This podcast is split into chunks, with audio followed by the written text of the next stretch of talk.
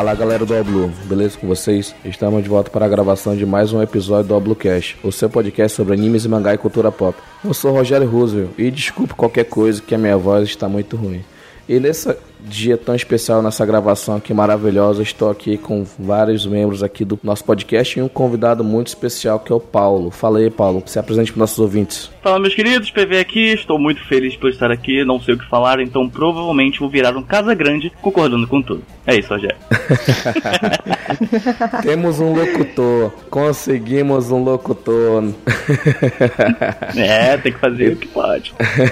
e também estamos aqui com o Dalton. Fala aí, Dalton, se apresente presente aí mais uma vez, que todo mundo te conhece, você é o cabeça, você é o cara que as piadas mais sem graça da podosfera brasileira, mas você é o nosso querido Dalton. Você jovem que completa 18 anos, aliste-se na marinha, no exército, na aeronáutica. Mentira. É, e aí galera, estamos aí para mais um episódio muito animado e com um pouco de gripe.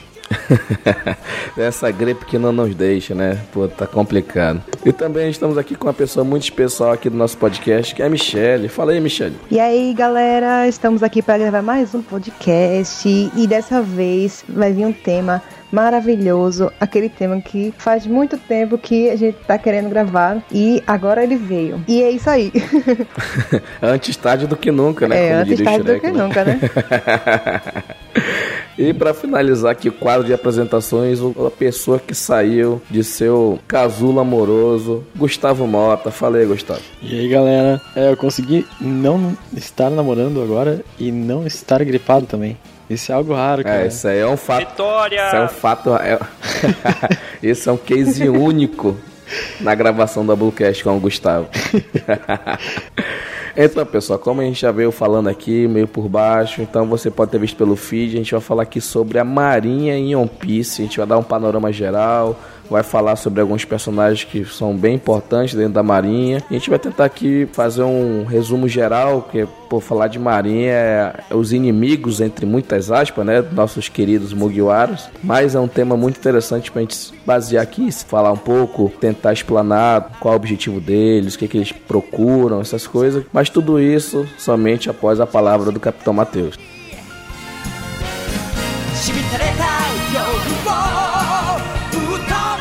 Fala galera! Chegou mais um cast para você aproveitar, se divertir e teorizar com a gente. E como foi dito no episódio passado, a melhor forma de você contribuir para que o Oblu continue com todo esse conteúdo é através do Padrim. Entre no site www.padrim.com.br barra contribua e venha fazer parte do QG você também, essa grande família a qual eu amo muito. Se inscreva no canal All Blue no YouTube e acesse o site www.allbluevr.com e fique por dentro de todas as novidades. Conheça também meus outros projetos, a minha banda The Wolfstorm e meu mangá La Basura! Deixe sua classificação do podcast no iTunes, dando suas 5 estrelas ou quantas você achar melhor. Isso ajudará muito para o crescimento do nosso podcast. Se você quiser mandar e-mail para a gente, envie para podcastalblue.gmail.com 鬼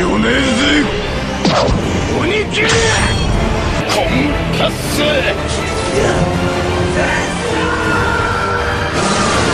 ァイナルフラーこのゴムのジェットブレザリーディアブルジャンブトビエール発射三刀流奥義一大三千大戦世界 ao Bluecast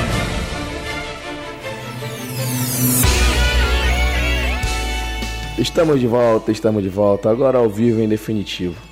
Então, pessoal, como falamos anteriormente, hoje nós vamos falar tudo ou quase tudo, né? Porque a gente não tem como abordar em um episódio apenas tudo sobre a Marinha de One Piece, mas a gente vai tentar aqui fazer um, um resumo geral, um panorama geral sobre essa organização militar que tem dentro do mundo de One Piece. A gente vai falar um pouco mais sobre como é que funciona o equilíbrio de poder no mundo de One Piece. E aí, Dalton, você pode falar um pouco do que, que é o objetivo da Marinha, o que, que eles são dentro do mundo de One Piece? Nós diríamos que a Marinha de One Piece é bem semelhante semelhante à marinha do nosso mundo, né, da nossa realidade, que serve para proteger o cidadão de bem. Só que dentro de One Piece, às vezes a marinha é demonstrada mais como vilã, ao meu ver, do que como uma instituição que tá ali para pregar o bem. Mas a gente vai ver aqui pela pauta que tem vários pontos, né? O Gustavo, que foi quem fez essa pauta, deixou bem específico aqui detalhes sobre a Marinha. E também a gente pode ver uma coisa, né? Quando a gente assiste One Piece, a gente vê o mundo de One Piece com os olhos dos piratas, né? Então,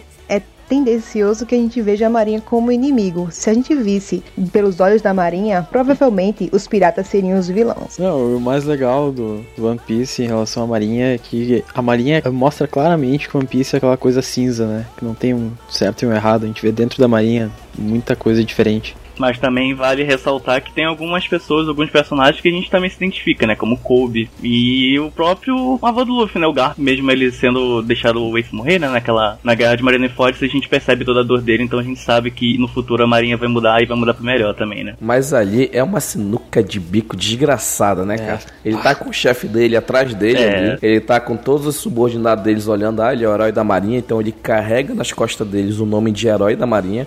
Então ali ele não podia, né? Ou oh, vou trair a marinha para salvar meus netos, não sei o que, essa porra toda. Cara, é uma sinuca de bico inacreditável. Eu queria muito que ele quebrasse o Acaíno na porrada, mas isso a gente não vai ver, infelizmente. é, é como a gente é. votar num político aqui brasileiro, a gente não sabe em quem pior votar, mas tudo bem. A gente tem que tentar votar no menos pior, mas não vamos entrar no negócio de política, que política, vamos falar da política de One Piece. Política é um negócio do governo é mundial, como... né, da marinha. Exatamente. É isso. E o governo mundial, a gente vai fazer um cast futuramente, tem que falar sobre esse pessoal. Aquele carequinha é o pai do Koshiro, e não me engano. Ele tem uma parada louca dessa daí, mas enfim enfim, essa não é a parada agora. Como a Michelle bem disse, acho que foi a Michelle, a questão de a gente ver a Marinha, né, como os antagonistas, como os inimigos, é porque a gente está vendo tudo pela visão dos piratas, né? Piratas male-male, né? Que o Luffy não é pirata, né? É um brincalhão que tá lá tentando ser rei dos piratas. Cara, é muito interessante como a gente só vê essa visão dos piratas, só tá vendo a visão, vamos lá, dos marginalizados, a gente tá vendo que a Marinha é opressora, aqui não sei o que, tá,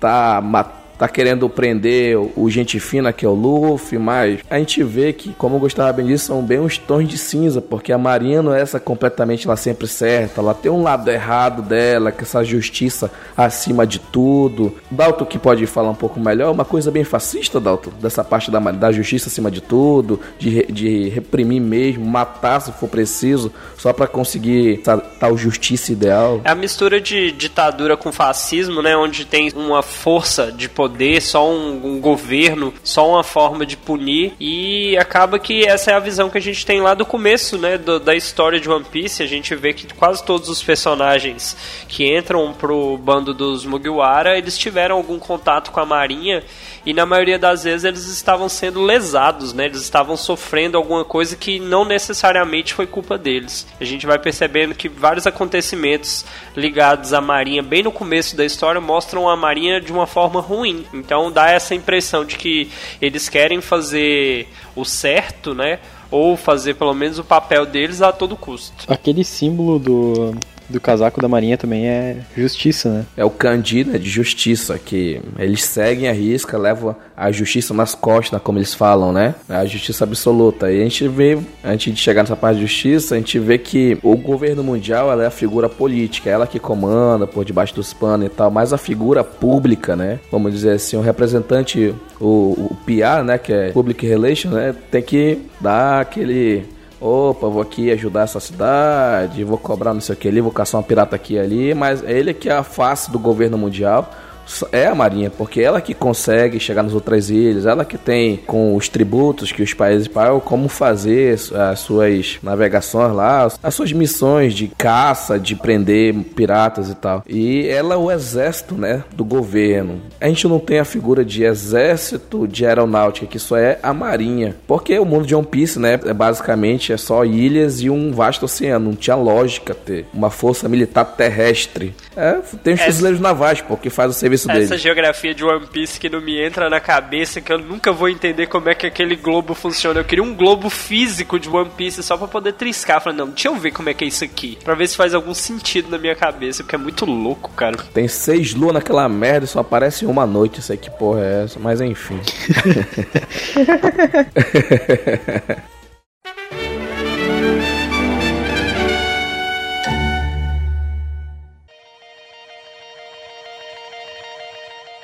E como a gente veio, veio falando anteriormente, a questão do ideograma que tem no manto né, dos oficiais é justiça, né? E dentro dessa justiça a gente viu exemplos que os alta patente, né, os almirantes, eles não estão sincronizados nessa questão, eles não estão falando a mesma língua. O Fugitora tem o ideal dele, o Acaíno tem o ideal dele, o Kizaru tem o ideal dele, e eu, o, o antigo almirante Aokiji tinha um outro ideal. A gente não sabe nada ainda do Touro Verde, então a gente não pode falar dele. Só sabe que ele não gosta de comer. Tirando isso, a gente não sabe. Será que o ideal dele é fazer a, a justiça sem comer? Ninguém sabe. Então a gente vai saber quando a gente tem mais informações do Touro Verde. Mas é, isso é muito interessante de ver porque a justiça não é igual para todos. A gente vê isso. É, é normal. O senso de justiça de uma pessoa é diferente da outra. É bem, bem interessante essa parte dos almirantes não conversarem, mas se ajudam male-male naquela, né? Como você pode ver, a justiça lá é justiça, só que cada um interpreta do jeito que quiser. Mas não foge do padrão de ser justiça, entendeu? É que no caso do Akainu, como ele é um cara mais fechado, né? Pra ele a justiça é simplesmente defender tudo que o governo mundial quer, né? Independente do que seja benefício moral na sociedade. E também vale muito da criação, né? A gente percebe que quando o Oda botou a lá criancinha, todo maltrapilho, com a faquinha na mão, desde criança ele sempre foi atormentado com esse lance de pirata, então ele tem nessa perspectiva que ele tem que exterminar todo mundo, porque ele quer que meio que o passado da infância dele meio que suma, sabe? Aí ele tem essa. ele é meio que fechado verticalmente só para destruir piratas, basicamente. Então vai muito também da criação que teve. Será que o passado do Acaíno é similar ao passado do Barba Branca, só que um pendeu para um lado e o outro pendeu para o outro, entendeu? Ah, você é pirata, você é foda, e o outro, ah, você é almirante, eu vou acabar com esses piratas que fizeram passar por maior merda aqui na minha infância, entendeu? Seria interessante esse paralelo, entendeu? O conceito de justiça seria o mesmo, mas a forma como ela vai ser aplicada, a filosofia qual ela vai estar sendo aplicada é que é diferente, né? A gente vê aí bem, bem essa ideia de que cada um tem a sua filosofia de como se deve ser aplicada a justiça. E a gente tem a justiça brasileira é, demonstrada pelo Alquiji, né? Que é a justiça preguiçosa. Alquiji é o melhor, cara. ai, ai. É. Tá mais pro Kizaru que só fica lá, quietinho da dele. Não, o Kizaru é sensacional. O Kizaru é sensacional. é meu almirante preferido. E ele fala mais devagar do que ele se move. É, esse, esse, que é, esse que é o mote, esse que é, o, que é a brincadeira. Ele tem a fruta da velocidade da luz ele fala que nem uma tartaruga. é o mote. Isso chama autocontrole. ah, não, tá muito controlado. Já pensou ele falasse na mesma velocidade que ele chuta? Ia ser um negócio de louco. Aí ele ia virar um M, com... né, meu amigo? Aí não dá, aí não dá. É, ele ia falar com pitch, pitch positivo, entendeu?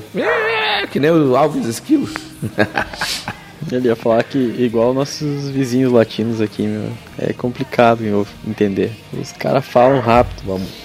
E continuando, como a Marinha ela é o braço e as pernas do governo mundial, é a face né, do governo mundial, é que chega realmente na população, porque os Gorosei são intocáveis, né? Os Tenryubito são os protegidos, então os Gorosei são os intocáveis, só os Shanks conseguem chega lá, que porra que o Shanks é na história agora, caralho. Mas, é, como eles são a face do governo mundial, eles têm que proteger os países que estão afiliados ao governo mundial, que a gente viu que essa afiliação é somente após o pagamento do tributo celestial, né? Então, a Marinha ela tem esse papel de proteger a população. A gente viu naquele arco lá que aparece o Aokiji, antes de Enies Lobby e o Water 7. Eles salvam a população lá, congela o, o mapa, eles seguiram por um caminho para encontrar uma ilha. Aí o Luffy fala: Não, não vai, eles são os, eles são os maus, são marinheiros. Aí o Luffy se dá conta que para pro povo comum, pra população normal, eles são os heróis, entendeu? Os piratas são os vilões. Então, querendo ou não, como a gente tem a visão dos piratas, a gente vê eles como vilões, mas nas pessoas de bem, vamos dizer, lá no pessoal que não tá fazendo nada, só tá contribuindo pro PIB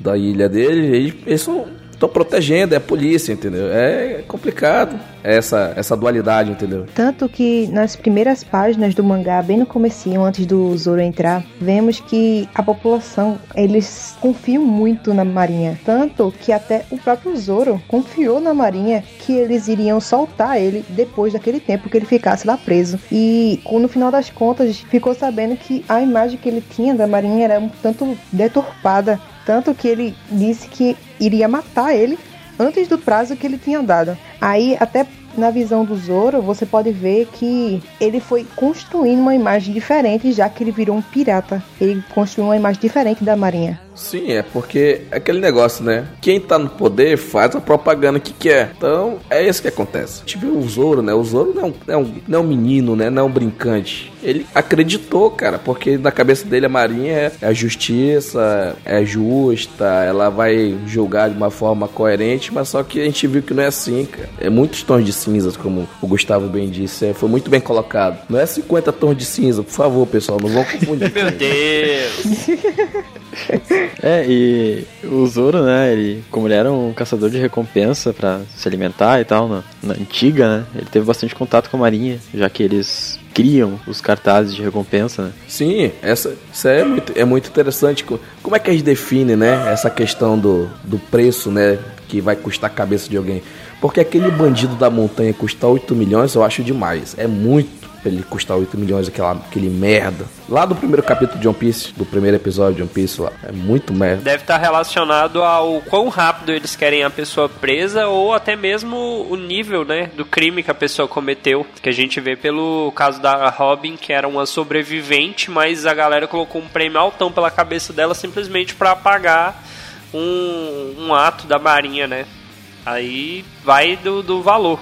Quão mais alto, mais rápido aquela pessoa pode ser capturada, né? Ela vai ser perseguida. Eu pensei também talvez a geografia, né? O local que aquele criminoso fique pode ser distante de alguma coisa da marinha ou algo difícil acesso, talvez algo assim. Então seja mais difícil, né, cara? É, é mais difícil então você capturar ele, então seria uma recompensa maior para inspirar mais pessoas a tentarem capturar aquele cara para você, né? Para facilitar meio que o trabalho da Marinha. Sim, sim. É faroeste caboclo isso aí, né, cara?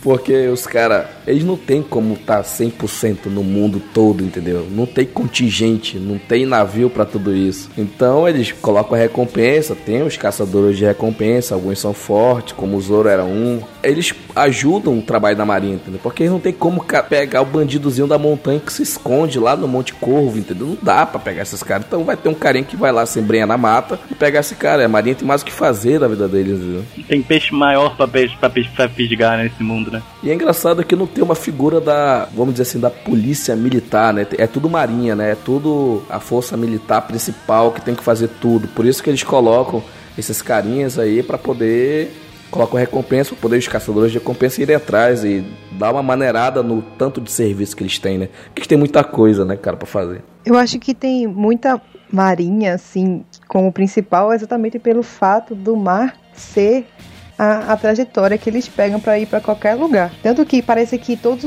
as vilas são litorâneas, a gente mal vê alguma que não seja. Deve ser mais por isso só Alabasta, né? Alabasta, se você pegar no anime, no mangá, pra mim é um continente aquilo lá, cara. Não é uma ilha. É. Pode ser uma ilha, mas, pô, mas tem que ter tamanho para ser definido ilha, né? Então, pra mim, aquilo já é um continente, já quase, cara. É muito gigante Alabasta.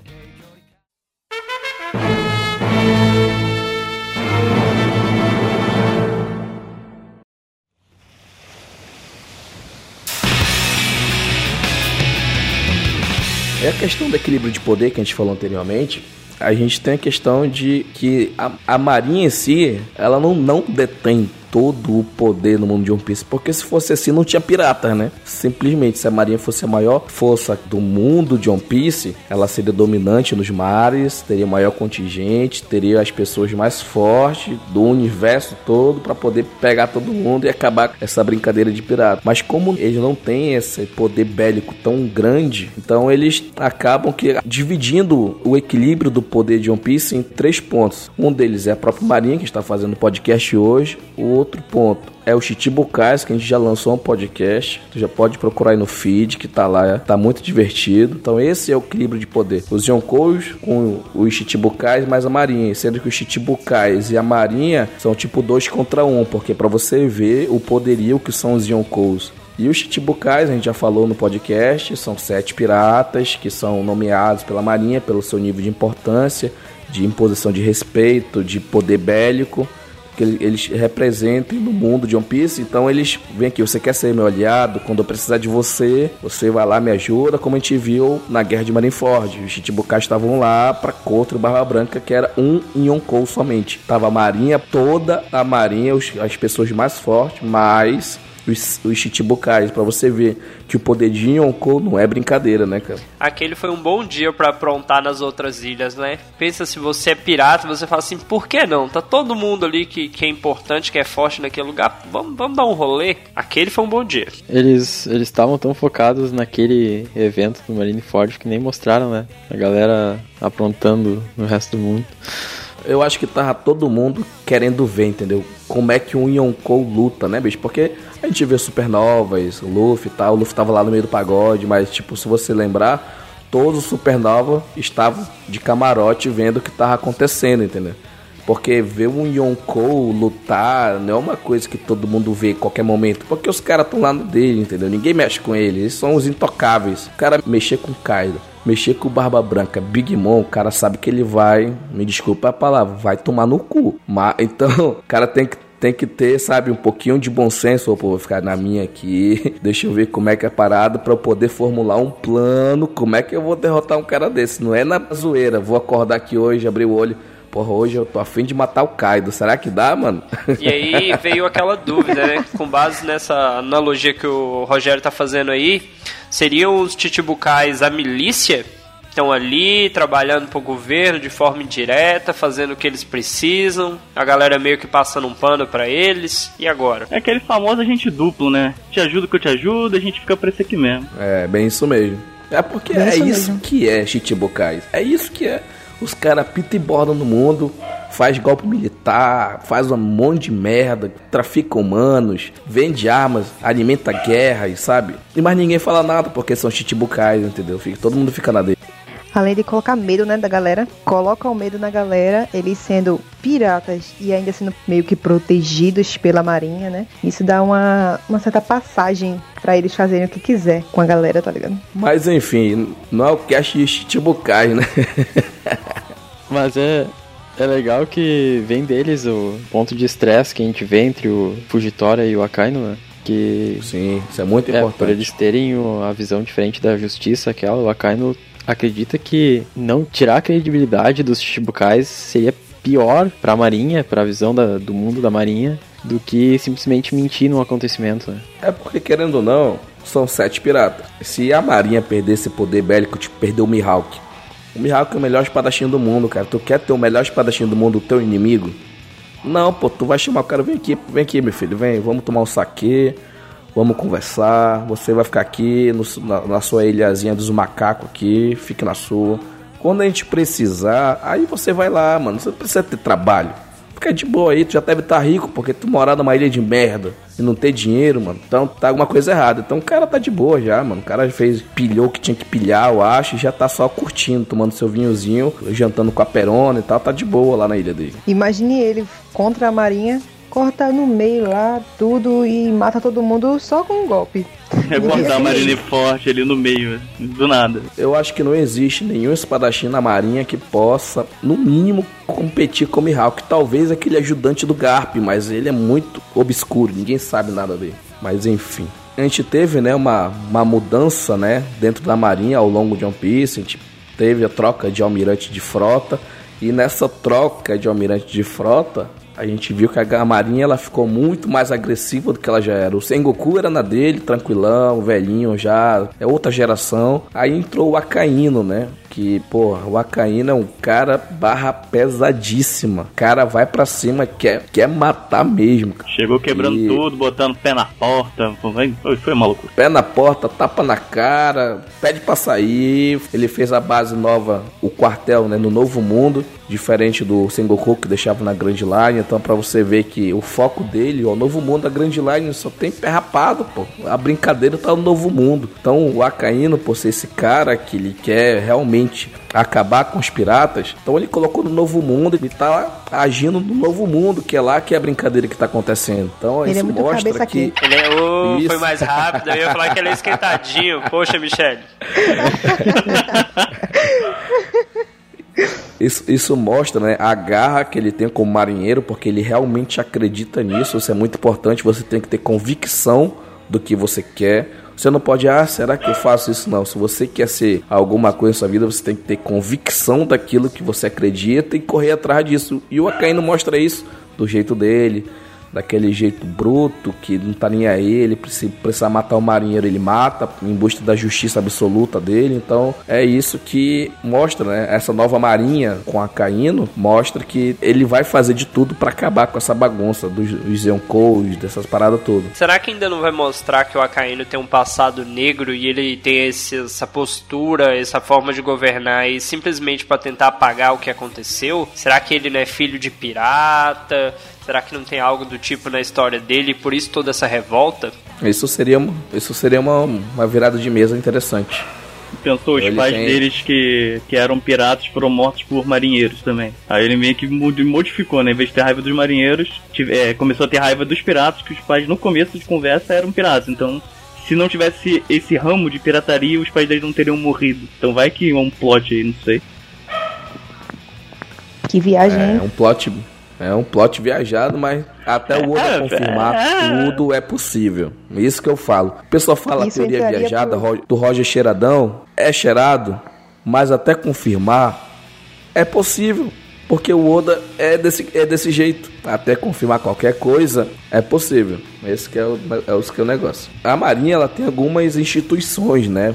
Que a gente foi mostrado pra gente em Eslob, que é a cidade jurídica onde acontecem os julgamentos e tal.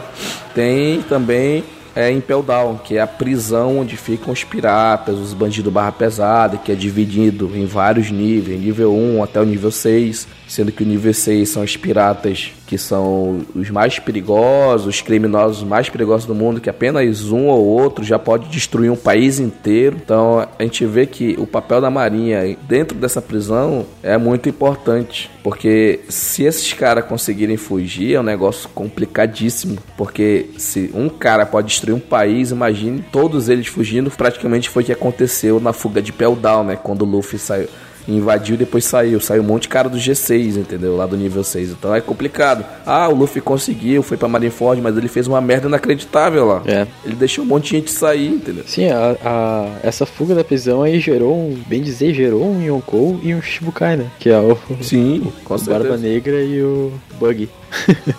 ah, o Bug? Ah, o Bug é famoso Bug, famoso Bug.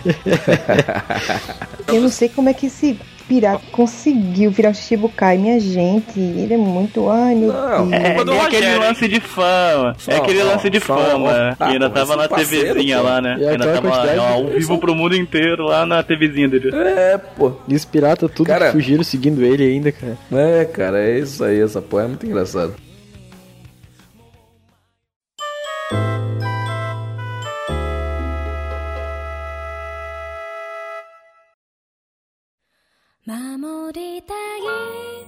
Uma, um outro serviço que a Marinha faz, como ela é o, é o braço militar, ela prende os criminosos, ela tem que escoltar os criminosos, né? Porque prender por prender até levar em Peldal não vai mandar no barquinho de pesca, né? Tem que, dependendo do, do criminoso, tem que ser navios de guerra, como a gente viu do, do Flamengo. Tava escoltando um cara só, mais a tripulação dele, mas o mais importante é do Flamengo. Tinha quatro navios de guerra. Um navio do Tsuru-san, um navio do Fujitora, mas ainda tava o Sengoku lá para brincar. Cara, parecia que eles... Carinha lá da tripulação do Jack. Parece que eles vão destruir alguma coisa, um país, entendeu? Porque quatro navios de guerra, o Tsurusan, Fujitora, que pode puxar um meteoro lá do cinturão de asteroides, e mais o, o Sengoku, puta que pariu, pra escoltar um, porque eles sabiam, como ele tinha envolvimento com Kaido, Poderia aparecer o Kaido na parada lá. Se aparece o Kaido ali, cara, ia ser muito louco, mas apareceu o Jack, que é um merda. Então, aí conseguiu. Coitado do Jack. Então, é, é, é um, do, um dos afazeres da Marinha escoltar os criminosos. Isso é muito interessante. Se alguém tem uma fruta ruim pra lutar maritimamente, é o Jack, né? Vamos falar sério. Mandar o cara atrás de escolta, cara. E quando o Rogério mencionei quatro navios, Cara, do Flamengo seria quase que um Osama Bin Laden em nível de importância, assim. Era uma pessoa que, uma vez capturada, tinha que ser escoltada a todo, todo custo, porque a galera que viria atrás, ou até mesmo o nível de importância dele, né, dentro da história, bem grande. Por isso, né, tanta proteção. A gente vê isso agora recentemente, né, que tem alguém tentando matar ele lá na prisão, ele tá lá dentro da prisão, não vai fazer nada, mas tem alguém tentando matar ele até agora. Então a gente vê o nível de importância desse personagem. E continuando sobre algumas coisas que a Marinha consegue fazer, que poucas outras pessoas conseguem, um dos pontos é atravessar o Calm Belt que são duas faixas de oceano que separam os mares, os blues, né, o East Blue, West Blue, do da Grand Line do Novo Mundo, entendeu? Porque assim, tem os mares, que é o East Blue, West Blue, aí tem o Calm Belt, aí tem a Grand Line, aí tem o Calm Belt de novo e tem outro Blue, outro oceano lá qualquer. Então esses calm belts, por que, que é chamado assim? Porque é um local do oceano que não tem nenhum tipo de vento, não tem ventania, não tem nada, é completamente parado, só tem o oxigênio para o pessoal respirar. Agora navegar que é bom não dá. Ou pode ser, tinha que ser via paleta, aquelas pás, né, pás mecânicas, ou de algum jeito. Contudo, o calm belt é o berço dos reis dos mares. Então, tu ir pra lá, mano, querer aventurar, não dá, né? Não dá pra aventurar no, no, no berço dos, do, dos reis dos mares, né, cara? É aquele lance, né? Você pode até criar tecnologia, um motor, alguma coisa que tem já em One Piece, se você for analisar na história, mas a parte aí do Kairoseki que tem que ter no fundo do navio fica mais difícil, né? Eu acho que esse Kairoseki é só o Marinho que consegue, tipo, tratar, né? Fazer o beneficiamento disso, vamos dizer. Pega o bruto da natureza e faz o beneficiamento. E eu acho que o do Flamengo conseguiu fazer a, a fábrica dele de Kairosek, porque com certeza ele tinha um contato dentro da marinha que ele comprou, entendeu? Dessa é uma coisa assim. Porque essa tecnologia é exclusiva praticamente deles, né? E você adiciona o fato ainda de quem tem Akuma no Mi não consegue, né? Ficar perto desse metal também, que a galera dá aquela esmorecida. Será que um dia esse Vegapunk Punk pode dar uma parte desse, desse metal aí para Frank fazer a parte de baixo do navio dos Mugiwaras, seria interessante. Já que o, o Frank. Não é impossível. Ele já tem um, meio que um contato indireto com o Vegapunk, né? Por causa das criações dele naquela ilha que ele tava. Ah, o legal do negócio do Karosek com o Calm Belt é que o Rayleigh atravessou a nado, né? é, cada um é, corre com as suas aptidões, não é mesmo? O cara é diferenciado. Por isso que eu disse, não são exclusivos dos, do, dos marinheiros. Algumas pessoas ainda conseguem atravessar a Combat de outro jeito. Não quer dizer que é exclusivo. Mas só o Rayleigh mesmo pra atravessar nada. O cara é um monstro sagrado, mano. E tem também as piratas cuja, que tem aquelas cobras que levam o barco, que elas são extremamente venenosas, então elas conseguem é, impor medo no Rei dos Mares, para você ver o nível de veneno que elas têm, entendeu? O Rei dos Mares nem se aproxima daquelas cobras. E o Luffy, será então, que o, só... o, Luffy não seria capaz de atravessar usando o, o hack do rei? Simplesmente coloca um motorzão no barco lá e o bichão chega e ele dá uma olhada assim, falando, hoje não. Eu acho que eu, os reis dos mares são inertes ao hack do rei. Somente Poseidon tem qualquer tipo de controle por eles, que é a Shira Rocha, né? Coloca a Shira Rocha lá no barco já era, filho. é, já ela virou... Só isso. O rei do mar vai levar o barco. Colocar ela pra Não puxar levar, o barco, né? Seria mais interessante. É, bota lá uma cordinha e tal. Vocês acham que esse minério de licor pode ter alguma coisa, algum, uma propriedade parecida com o Kairosik também ou não? Cara, ser sincero, eu tô bem por fora dessa, dessa... Eu li o capítulo 912, né? Porque, tipo assim, pra eles fazerem uma. Fa... É, talvez, né? Se você realmente for fábrica disso, é porque o, o minério realmente é importante pra alguma coisa, né? Agora, pro quê, meu filho? Mas foi falado especificamente minério de licor? Não, não, não foi. É uma teoria, né? Mas se realmente for de minério de licor, assim, o Oda já botou Porra. isso na obra, tipo assim, então minério de licor Caraca. ali, hein, gente, tá vendo? Ali, ó, tá vendo? Ah, ali, ele minério, falou então. isso na obra, minério de licor, ele falou? Já apareceu há um tempinho, se eu não se lembra Mais uma. Apareceu lá, então, gente, aqui o minério de licor aqui, ó, ali, ó, tá vendo? Então, ele é importante, fica de olho nisso aqui. Aí sumiu. Porra. Minério de licor. Aí sim, mano. Eu queria um minério desse. Eu vou extrair e ficar bebendo que nem um louco. Mais uma pro Roger cheiradão, hein? É.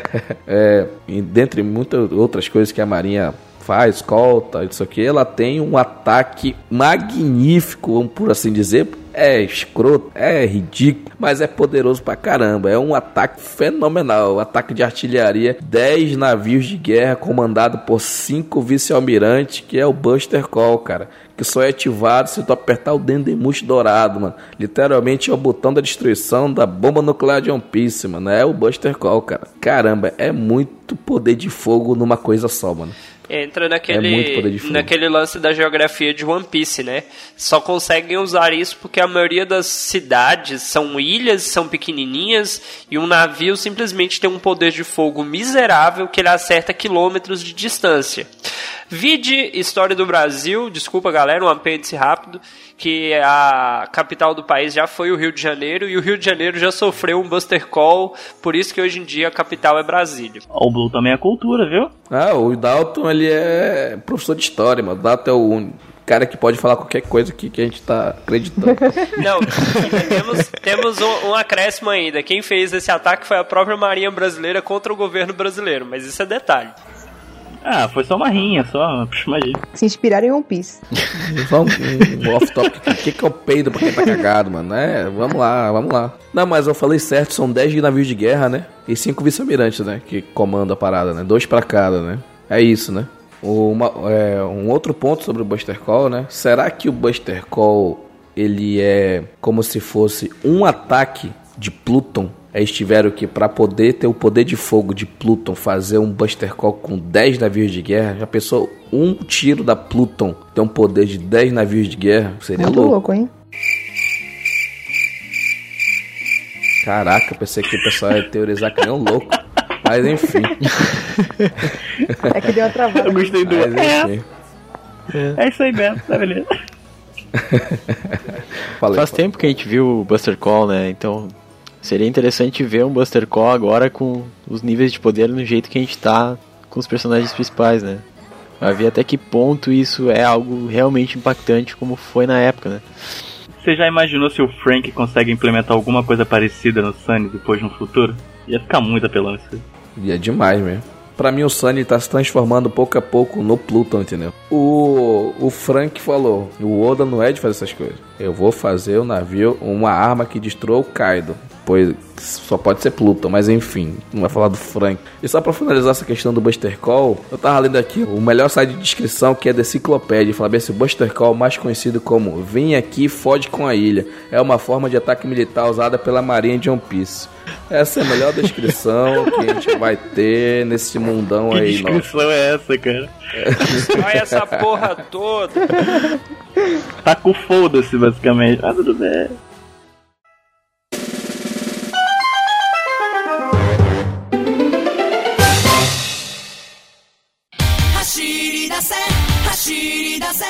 E agora, pessoal, a gente vai falar um pouco da hierarquia, né, dos ranks, né, dentro da Marinha. Ela tem uma estrutura bem clara, bem difundida.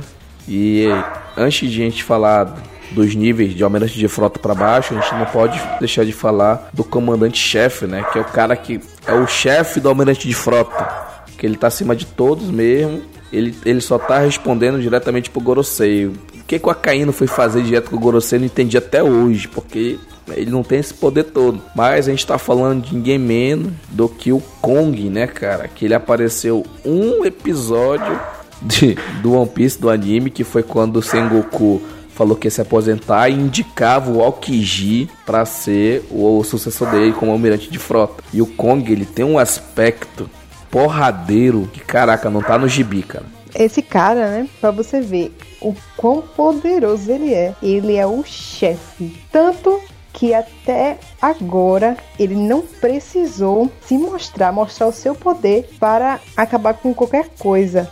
Tanto que se colocasse, por exemplo, ele na batalha lá em Marineford, ele poderia acabar com tudo, provavelmente. Mas para você ver como a Marinha achou que o poder dele era não era tão necessário assim e deixou ele mais oculto para usar numa ocasião mais importante. Mas que situação seria essa importante para colocar o Kong? Guerra final, Insamar, pode contar aí, mano. Tudo que tu imaginares vai estar tá lá, bicho. Diria diferente da Michelle, eu diria que o Oda é um maldito e ele simplesmente falou assim: vou fazer um personagem mega foda que eu ainda não citei, vou colocar ele aqui e quando eu achar que vai ser interessante, eu vou simplesmente usá-lo.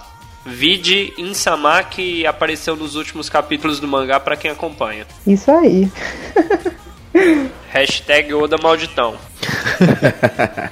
É, o Kong é um dos personagens mais esquecidos quando se fala de Marinha, né? Galera não lembra que o cara existe. Muita gente nem sabe que ele tá em uma patente tão alta assim na Marinha. Acham que ele é só um carinha tipo Garp que tá lá meio que aposentado. Mas o Garp tá meio que aposentado, mas. Já faz muito eu tempo. Não, eu, eu, não bati um X1 com o Garp, mas nem. No, é, meu amigo. Mas nem se eu quisesse, mano. Se eu tivesse a minha melhor posição física, forma física do mundo, eu não ia conseguir, cara. O Garp é outro nível. Um cascudo ali é o suficiente pra alejar. É. De fundir a cabeça, né? Imagina só.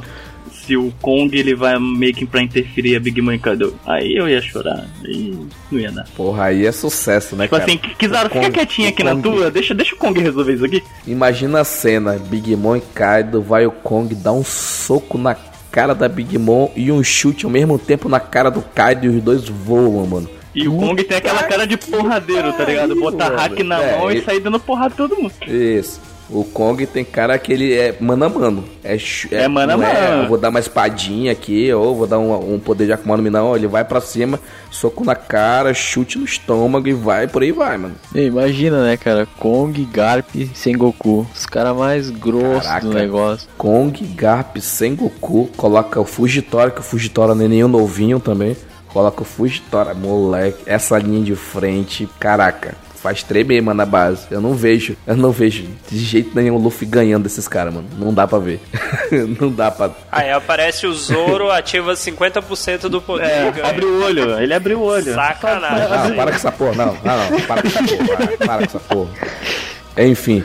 E com relação aos ranks da marinha, né? A gente tem um almirante de frota, tem um os almirantes, vice-almirantes, contra-almirantes, aí vai, Comodoro, é praticamente só faltou aqui capitão de é, capitão de corveta, capitão de fragata, essas coisas, mas só que é, na Marinha de One Piece é mais é mais, vamos dizer assim, fictício, bem fictício, capitão, comandante, tenente comandante, tenente, essas coisas, é bem parecido, mas ao mesmo tempo é bem distinto Posso da vida falar uma real. coisa sobre o Kong?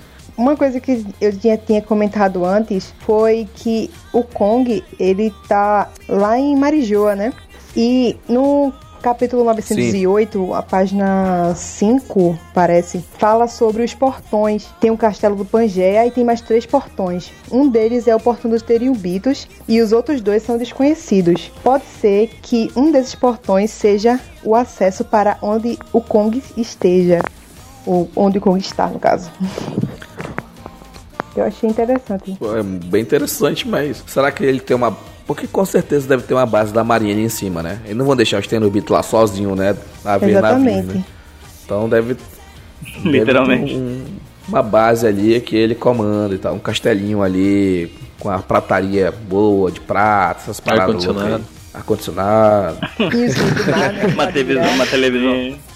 É, exatamente, um aquário. Uma, uma, outra coisa do Kong aí, que ele tem esse negócio de ficar sequestrando princesa e vem um bigodudo pra salvar essas coisas. Meu Deus.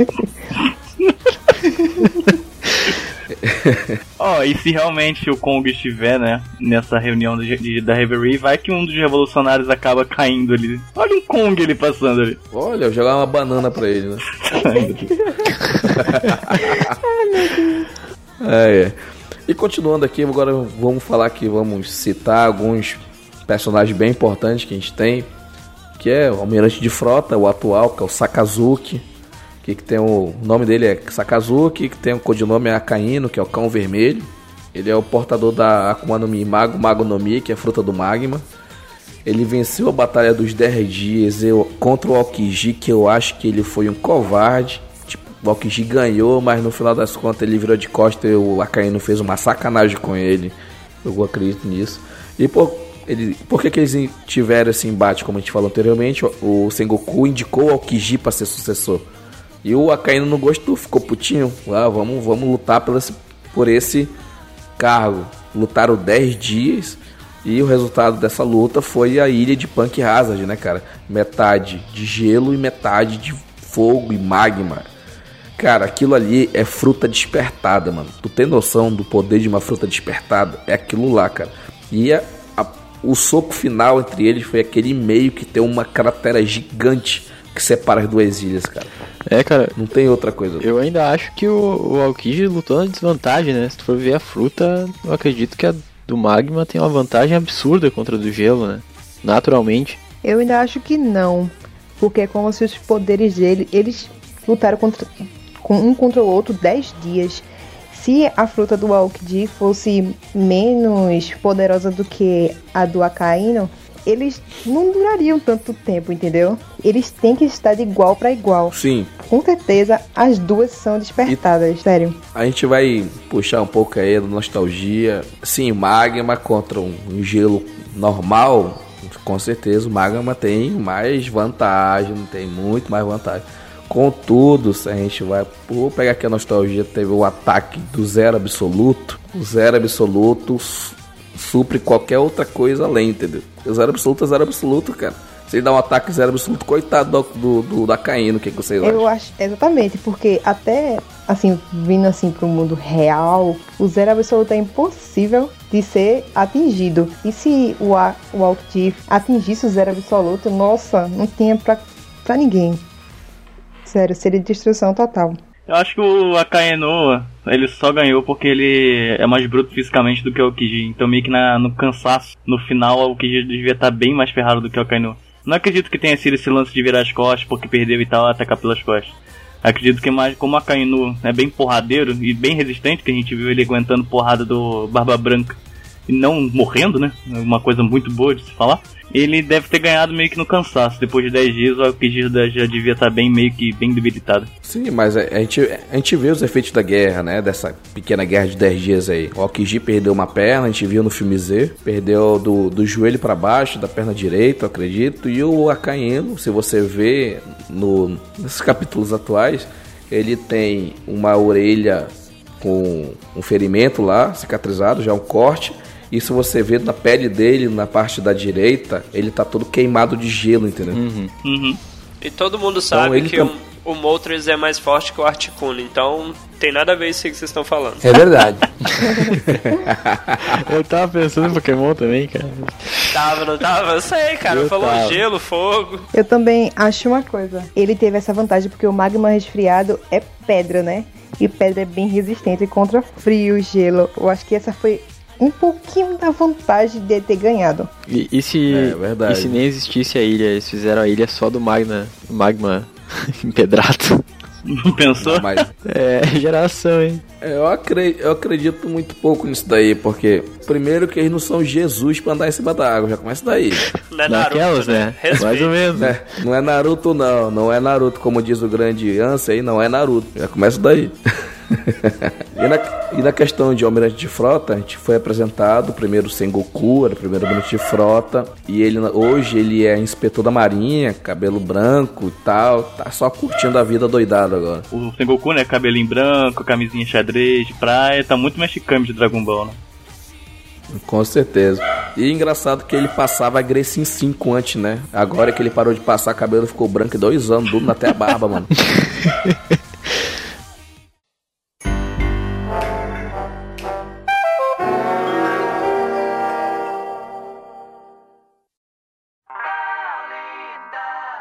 Agora eu vou falar dos almirantes. Os almirantes atuais é o Fujitora, o Kizaru, e o Toro Verde, a gente não sabe o nome dele, né? Então a gente tá falando só ah, os alcunhas. O nome do Fugitório é o Isho, Isho-san, que o pessoal fala, Kizaru é o Borsalino e do Toro Verde ainda não tem ainda nada, porque ele só foi apresentado em um capítulo, um, uma conversa com o Fugitória bem rápida mesmo.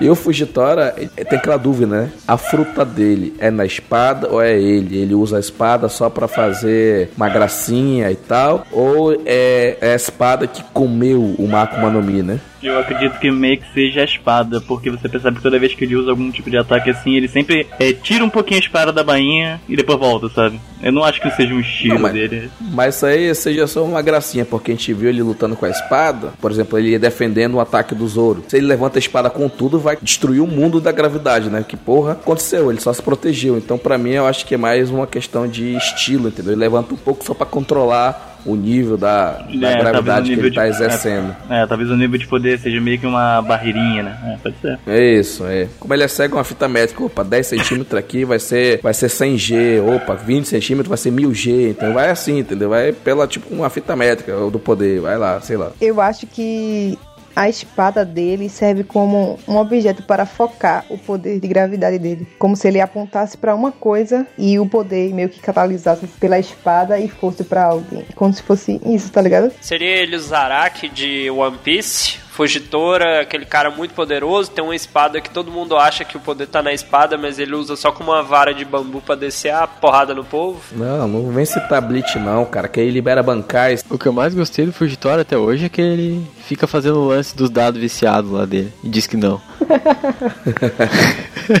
Com desculpa de que é cego, né? É.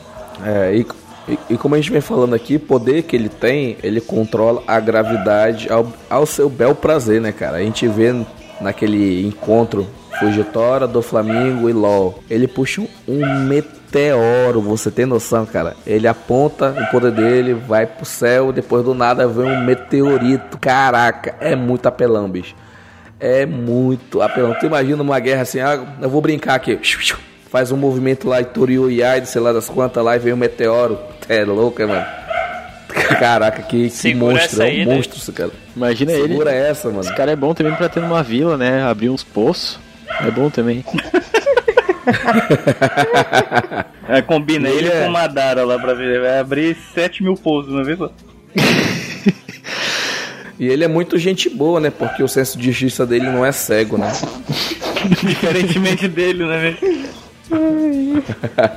Ele tem uma vontade que é acabar com o sistema dos chichibukais, né? Porque, como a gente já falou aqui, o sistema dos chichibukais beneficia muito os piratas e em detrimento da população em geral. Então isso é muito ruim, né, na cabeça dele. E ele é cego não por nascença, não de nascença, mas sim porque ele escolheu ser cego, ele se autoflagelou, vamos dizer assim, porque ele disse que já viu muita coisa ruim nesse mundo, ele não queria ver mais nada disso, entendeu? Então ele simplesmente tacou a espada nos dois olhos, tamo junto, vamos lá. Ele tem um hack da observação, ó.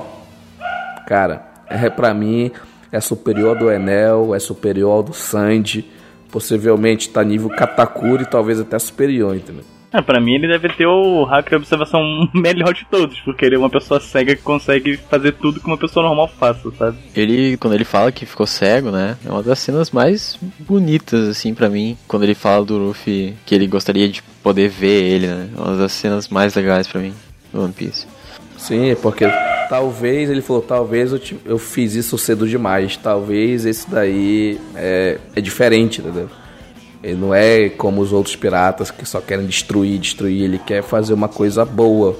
Porque o Luffy é, é diferenciado. Ele vai pra uma cidade que tá ruim ele vai salva. Ele não, ele não toca foda-se. Não é meu problema. Ele vai lá e faz o que tem que fazer, entendeu? E continuando, vamos falar agora do Borsalino, né? O Kizaru, que é. Cara, um meu almirante favorito. Cara que tem a fruta da luz, que é meio caída, né? Que é a pica pica no mi, mas é bem estranho, mas pro japonês isso não quer dizer nada, entendeu? E cara, ele tem uma frase muito emblemática, vocês têm que concordar comigo. Toda vez eu falo, eu sou que nem disco furado, mano. Sempre repete aquela mesma frase. Ele tem aquela linha de diálogo que ele fala bem assim: você, velocidade é poder. Você já levou um chute na velocidade da luz? Caraca. Aí é, é tenso, mano, levar um chute na saia da luz, você é louca. Isso é física pura, mano. Ele fala um termo bem, bem correto, né? Vamos dizer assim. Massa vezes velocidade ao quadrado lá. Só eu acho. Só eu acho que ele parece o Reginaldo Rossi. Meu Deus. Garçom. Pior Ah, que é, Olha, cara. com esse nome de Todo mundo é igual. Realmente, vou te contar, hein? Ele, pa... ele parece o príncipe do Brega, né, cara? Com esse nome, né? E ainda falando daquele jeito. Borsalino. Borsalino dos teclados. E recentemente, né? Recentemente a gente viu, acho que foi em mangá 910 ou 11, eles interceptam, né? Aquela conversa, a Marinha intercepta a conversa da Big Mom e do Kaido. E o bonitão já que ele não, Kaido deixa eu ir lá, né? Eu ando, eu vou resolver essa parada. Um cara quer peitar simplesmente o Kaido e- e a Big Mom, dois Yonkous, mas simplesmente tomou um checkmate do Beckman com o porrete dele. Porra é essa, mano? Aquela cena lá do check do Ben Beckman é uma das coisas mais curiosas, né? Pô, será que o cara que se move na velocidade da luz ia se sentir ameaçado por um, um cara com uma arma, né? Ele não é qualquer perso- personagem, mas mesmo assim, né? Mas vamos lá, vamos lá. O Ben Beckman, ele usa a arma dele como um porrete. Ele não atira. Se ele apontou a arma, aquele, aque- essa arma tem uma coisa especial, mano. É, O pode Mini ser. Amon, é ele mesmo. Toda a tripulação em si do, do Shanks é um mistério, né, cara? Eu tenho muita vontade de conhecer É todos um- eles. Tipo, cada É um um. mistério. É. Eu vejo Eu cada saber- Mugiwara ali dentro da, da, da, do- da tripulação do Shanks ali um pouquinho. Eu queria ver qual o- poder do Lucky Ho, cara. Aquele gordão lá. Cara, Mano, ele deve Cada- ser uma Big Man. Um Big Man homem, tá ligado? tipo isso. existem teorias que ele tem a fruta da.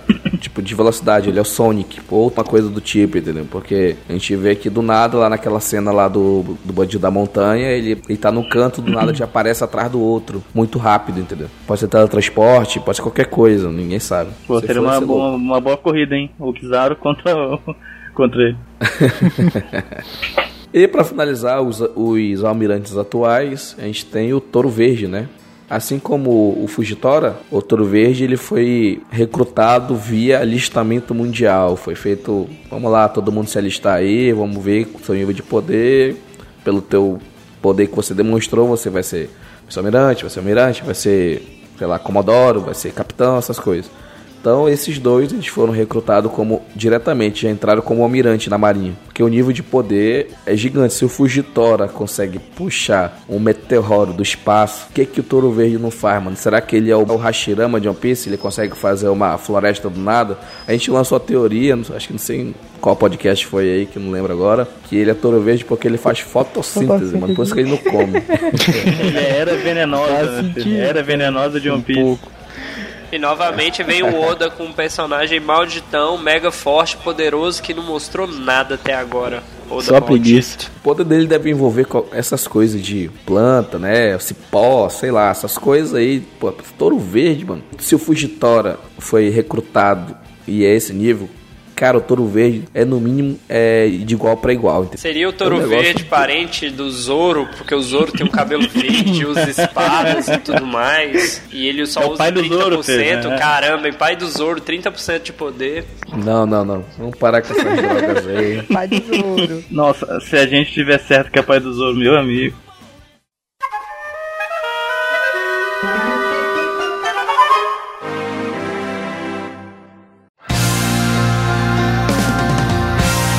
E agora a gente vai falar um pouco dos vice-almirantes. A gente vai pular para os vice-almirantes, pessoal, porque o Touro Verde a gente não tem muito dele. Ele apareceu uma vez. Ele concorda um pouco com o Fujitora na questão Chichibukai, mas a gente não sabe nada dele. A gente vai ficar só teorizando, teorizando aqui não cast de teoria. A gente vai falar sobre Marinha. Então, vamos pular aqui para os vice-almirantes, que a gente tem muitos vice-almirantes, muitos emblemáticos, como a Monga, o Doberman, o cara da aranha lá, esqueci o nome dele. Mas a gente vai citar aqui as pessoas que a gente acha que, pô, são os mais interessantes, entendeu? Que é a Tsuru, que é a velhinha lá que tem a fruta de pendurar roupa, que, pô, sensacional, cara.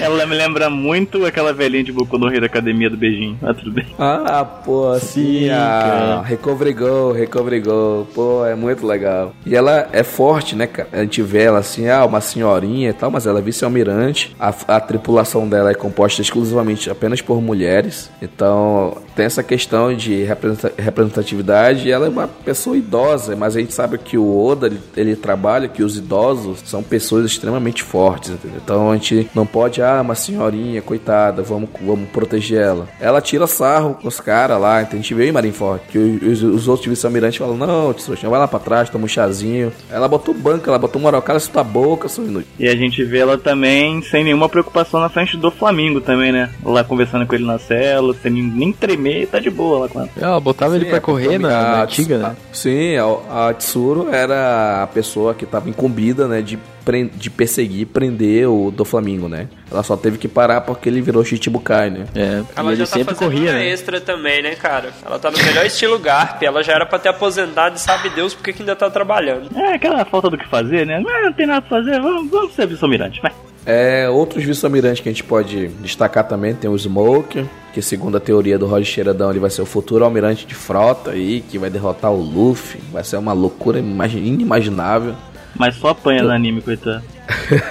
só apanha, ele apanha pra todo mundo. Ele não bate ninguém. E o outro que a gente vai fechar aqui com chave de ouro, os vice-almirantes, né? Que é o Garp, né, cara? Que ele é vice-almirante por escolha própria. Os superiores queriam que ele fosse almirante, mas não, cara, caguei para vocês. Tá bom aqui, eu sou vice-almirante, eu faço o que eu quero, porque o almirante ele é muito mais regrado ele não pode ficar saindo a qualquer momento, entendeu? A gente vê isso até com o Okiji, quando o Okiji sai para passear de bicicleta, pô, é uma, uma, loucura lá no quartel. Pô, cadê o Okiji? Cadê o Okiji? Pô, ele saiu sozinho de novo, por quê e tal? Ele tem que ficar no quartel-general esperando uma ordem do almirante de frota, vai lá para aquela ilha, faz o que tem que fazer, vai lá ali para outro, faz o que tem que fazer. Então o Garp, ele, ele não queria ser preso ele tem um espírito pirata, né, o Garp, né? Ele quer ser livre, apesar de ter todas essas amarras do seu trabalho de marinha, mas ele quer ser um cara que está navegando pelo mundo de One Piece. E ele é considerado um herói da marinha, por causa que ele batalhou contra a tripulação Rocks, né, que, que deu a entender ele desmantelou essa tripulação. Então, essa tripulação tinha Kaido Big Mom, então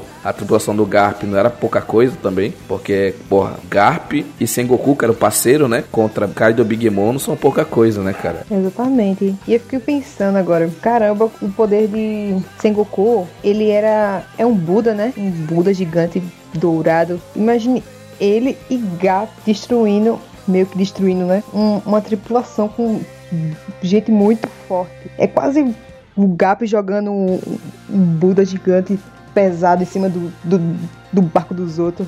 Tem uma teoria, né, que o pessoal fala ah, que o Rox, sei lá, pode ser a tripulação que o Shiki era comandante, porque ele era um Yonkou e tal. Ele era um Sankou, né, porque não era só três na época dele. E o Chique ele foi preso, tava em Impel Down, fugiu de Impel Down, cortou as pernas lá porque ele tava preso, acorrentado. Por isso que ele tem aquela perna de espada que a gente viu no filme. E quem foi que derrotou ele foi o Garp e o, e o Sengoku. Pra derrotar o Yonkou foi os dois, cara. Então é, aí mostra o nível de poder que eles têm, né? E o Garp ele sempre foi um cara muito forte, ele sempre foi porradeiro, ele é de mano a mano, ele é porradeiro também. E o Garp tá sendo sempre sorrindo também, que é uma característica muito importante dentro de One Piece, que os personagens mais poderosos estão sempre sorrindo. Sim, o Kong ria pra porra naquela reunião que ele tava lá. é, pra mim o Garp, ele, eu acho que no final ele vai ser o comandante-chefe no lugar do Kong, cara. Ele, é, ele tem esse, essa força, ele tem esse respeito ele impõe respeito nos subordinados dele. Ainda acho que os Goroseis vão cair e o Garp vai tomar lugar. Eu não acredito que os Goroseis fiquem até o final dessa obra. Eu vejo que eles vão ser. vão cair de algum jeito no futuro. Pelo menos eu imagino. Eu ainda quero muito que o Garp tenha vingança contra o Sakazuki, cara. Vai ser uma porrada sensacional, cara. Tô vendo isso, eu sinto. Pelo menos quero muito um que isso aconteça. Soco. Né? Oda, pelo menos, cara, um soco. Eu acho que um soco ele morre, eu acho, o, o Akainu. eu acho que não, eu acho que não. Deixa eu sonhar, cara, pô. Não vai fazer falta não, Akainu, deixa ele morrer, esse, esse verme. Não, ele tem que ter um final mais honroso. Né, ele tem que primeiro matar o Sabo, depois ele pode morrer. Não, tem que esse sabaúco aí que não vai rolar não, hein? Não, é o Saboco, Saboco. As sabetes piram nessa hora. E continuando aqui, um outro próximo, um do próximo nível, a gente vai citar alguns alguns marinheiros aqui que importantes, que tem os capitães, né, cara? A gente tem a Rina, que ela fala em terceira pessoa, é sensacional. ela Tem o Tibone, que o Tibone reapareceu agora no capítulo. Fiquei muito feliz nesses últimos capítulos aí. O Oda lembrou, né, do Tibone, que ele lá no, no trem do oceano, o Zoro derrotou ele, mas ele voltou agora de novo. Tem a Tashig também. E tem o Kobe, né, cara, que é o garoto prodígio aí, futuro almirante também da Marinha. Candidato fortíssimo para almirante. A gente viu, ou foi no especial, ou foi em um filme. O Kobe, como capitão, ele tá muito forte. E a gente viu nos últimos mangás ele nadando, ele conseguiu pegar um míssel, um torpedo debaixo d'água. Usando Gepo, logicamente, tal. A gente entende isso. Isso é biotônico Mas é um crianças. Explodiu o míssil é, a mudança que ele fez, né? Com certeza. Ele tinha um metro de altura, aí depois de dois anos ele tava com 1,80m, vai entender. É, o que o Sengoku envelheceu e ele também, né? É, ele cresceu, né? aí você olha os Mugiwaras não mudaram tanto assim, mas tudo bem. Mas o Frank aí tá aí pra mostrar as coisas. Ah, tem sim. A Robin pegou o vitiligo e ficou branco. ela não tomou tanto sol mais que nem ela basta, né? A Robin Boquinha Mioda me deixa muito estressada. Me deixa muito estressada. Ela sabia que o Sabo é irmão do Luffy e ela não falou pro Luffy, ó, oh, o Sabo tá vivo lá no Exército Revolucionário. ah, mano, vai tomar banho.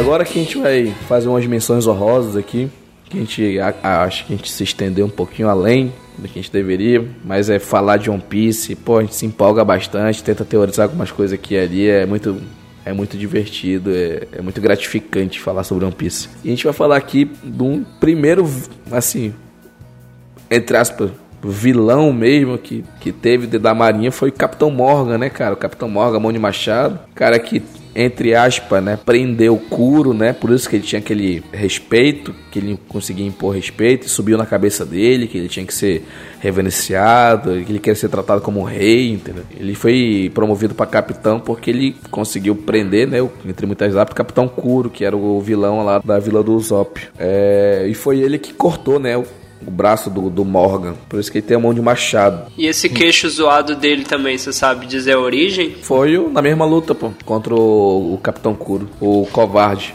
do East Blue. Justificado. Ah, não quero, ah, não quero ser pirata, não quero fama. Ah, ah, vai ver, fazer manicure então, pô. É, e no fim das contas ele é pai do Helmepo, né? Que é grande parceiro do Kobe ali até hoje. É o bromance do Kobe, mano. um dos personagens que mudou drasticamente de personalidade desde o início da obra até agora. Acho que foi um dos mais que mudou, né? Não mudou nada. mudou Coloca sim. na sua cabeça. Mudou. Não mudou nada. Não mudou. Ele só tá fazendo uma duas caras aí, ele é a mesma merda. A gente ah, viu é. lá quando eles se encontraram lá depois de Water Seven. Tu, tu tá falando que ele é que nem os amigos quando mudam pra namorada? Ih, Opa! É tipo isso. Não, Gustavo, não tô falando de você, meu amigo. Para com Não, não. o próximo que a gente vai comentar aqui, fazer a menção rosa, que é o comandante, né, Don Quixote Rosinante, que salvou o LOL, né, da vida de merda que ele tava que ele ia morrer pela doença do chumbo branco, irmão do, do Flamingo. Pô, aquele flashback dele. Eu queria a fruta do Don Quixote Rosinante. É a fruta do editor, cara. A fruta do cara que grava podcast precisa. Faz uma bolha de silêncio, não precisa de estúdio, tratado acusticamente, não precisa de isolação acústica. Com essa fruta aqui, fazia um, um domo de silêncio que era só a perfeição. Com essa fruta, hashtag tchau cachorro. Eu tava pensando nisso agora. Tchau carro do sorvete. Tchau, tchau cara da pamonha. Olha aí, cara, cara da pamonha. E aí, Michele, fala um pouco da próxima marinheira aí. Eu não sei falar muito sobre ela, mas é a Belly Mary, a mãe da ah. Nami. Eu não lembro muito porque faz muito tempo que eu vi o capítulo com ela aí, realmente eu não lembro muita coisa não. Ah, a Belly Mary é uma marinheira que tava num país devastado pela guerra, por uma guerra qualquer que a gente não sabe, que o Oda não explicou, e lá encontrou a Nojiko e a Nami, entendeu? Aí ela pegou ela, adotou e saiu da marinha para virar mãe, para cuidar delas. Hum. Aí depois chegou o Arlong que vai acabar com a brincadeira. É, e o Arlong chegou lá pra lascar tudo, cara. E ela morre pelas filhas, entendeu? Porque a lição que ela deixa é, é que família não é só ter laços de sangue, entendeu? Ah, tu é meu irmão porque a minha mãe e meu pai é o mesmo, entendeu? Não, pô. A gente vê isso também com o do Ace, o Sábio e o Luffy, entendeu? Eles são. Um é nobre, o outro é filho do rei dos piratas, o outro é filho do líder do exército revolucionário, mas eles brindam um saque e viram irmãos. E aquele sentimento, aquele amor de irmãos perdura até hoje, entendeu? Mesmo jeito ela, ela se matou porque eu não vou negar minhas duas filhas. É. Apesar de não ser minhas filhas verdadeiras, elas são minhas filhas, entendeu? Eu amo essas garotas. Então ela morreu, cara, e é muito triste essa cena, cara. Não é tinha dinheiro para pagar o imposto triste. por pessoa, né? É. E é foi na frente da Nami também, então. Na frente da Nami, ela foi assassinada na frente das filhas. Um tiro no peito. Triste. Foda, é muito foda. E agora a gente vai falar do vice-almirante Papa Capim. Opa, o Vergo, que ele. Cara, ele tem um cabelo do Papa Capim, né, bicho? Aquele cabelo de cuia, mano. Parece que ele colocou uma cuia na cabeça e passou a máquina que do lado.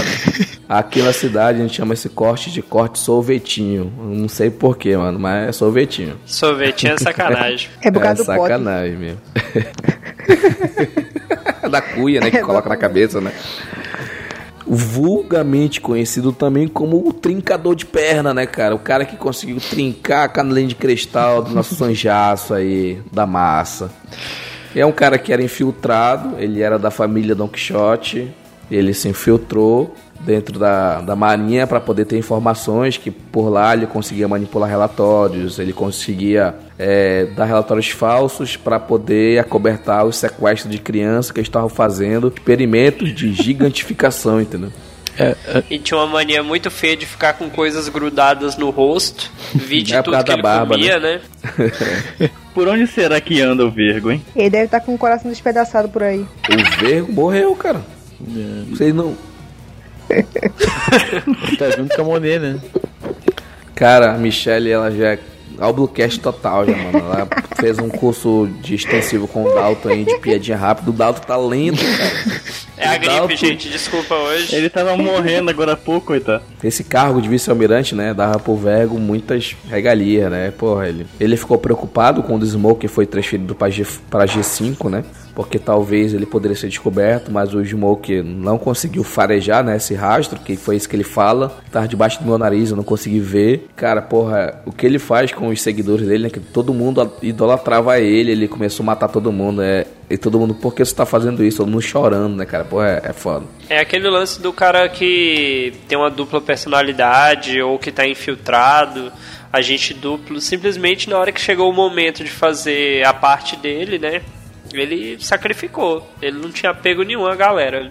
Ele seguiu seu propósito à risca também. E para finalizar aqui as menções honrosas, a gente não podia deixar de falar, né, do Jaguar de Sol, né, cara, que era um marinheiro gigante da família D, né, do desse negócio, desse D, que ninguém sabe o que, que é, que ele apareceu no flashback da Robin, né, que mostra que ele ensinou coisa para ela, né, que ele a Robin iria encontrar amigos que iam fazer bem para ela, que iam querer que ela fique sempre com eles, né? Porque a Robin tinha esse negócio de fugir, porque ela sempre foi perseguida por é. ser de O'Hara, né? Então ela entrava numa tripulação para se esconder de caçadores de recompensa, se esconder do governo mundial, se esconder da marinha. Então ela sempre entrava em organizações criminosas para se esconder, entendeu? Foi assim que ela chegou debaixo da batuta lá do do Crocoboy, entendeu? Que o Chichibukai ela ia ter mais estabilidade, vamos dizer assim.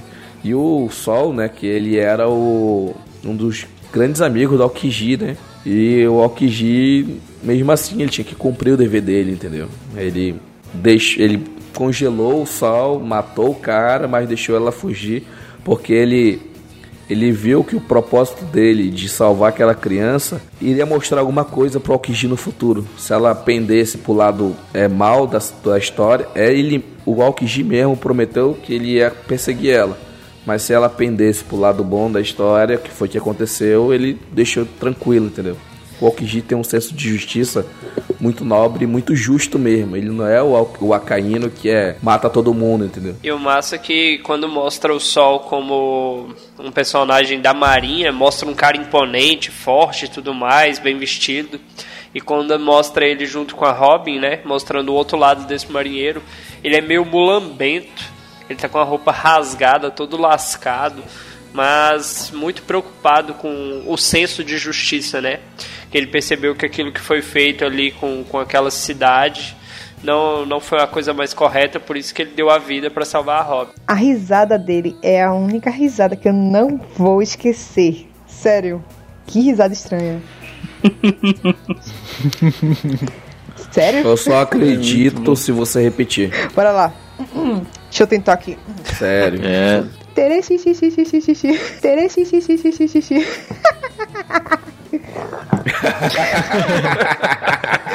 Essa daí, tu sabe o que eu vou fazer, né? Eu vou criar um arquivo de vírgula sonora, considere xixi xixi teu aí. Virou vírgula sonora agora.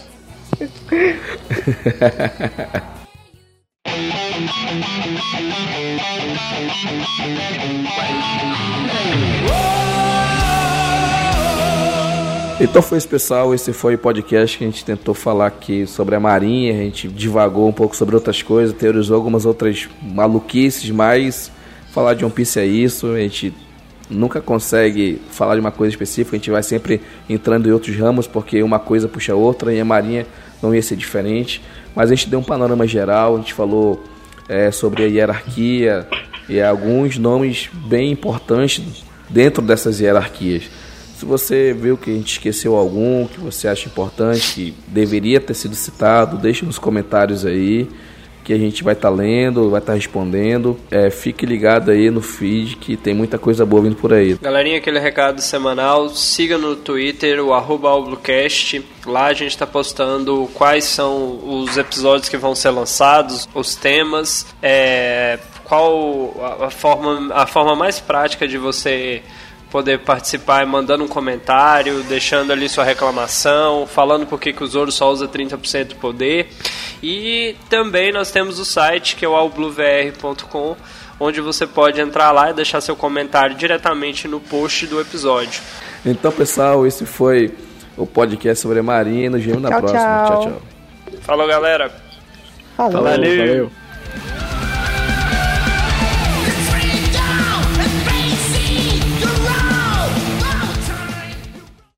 E também estou aqui com uma pessoa muito especial, que é a Michelle. Fala aí, Michelle. Eita, e aí, galera, tudo bem peraí, com peraí, peraí, peraí, deixa eu voltar, deixa eu voltar, calma, calma. Meu filho deu um grito na hora que eu tava falando, não vai, ser, não vai dar pra tirar isso não. Mas tudo isso somente após a palavra do Capitão Mateus. Ele tá falando aí, se você não tá escutando, tá surdo.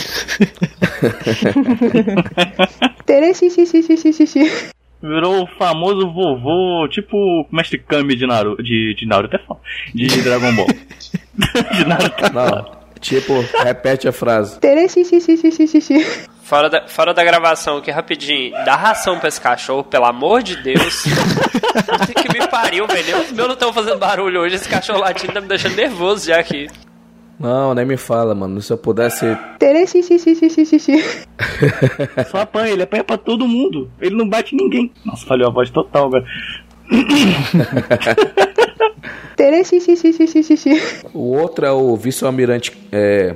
Qual o nome daquele índio da turma da Mônica, cara? Hã? Qual o nome do índio da turma da Mônica? Porra, foi longe Ai, agora. Minha, nossa. Então, eu tenho 20 anos, eu meio que não passei Índio por essa da época. turma da Mônica, vamos lá.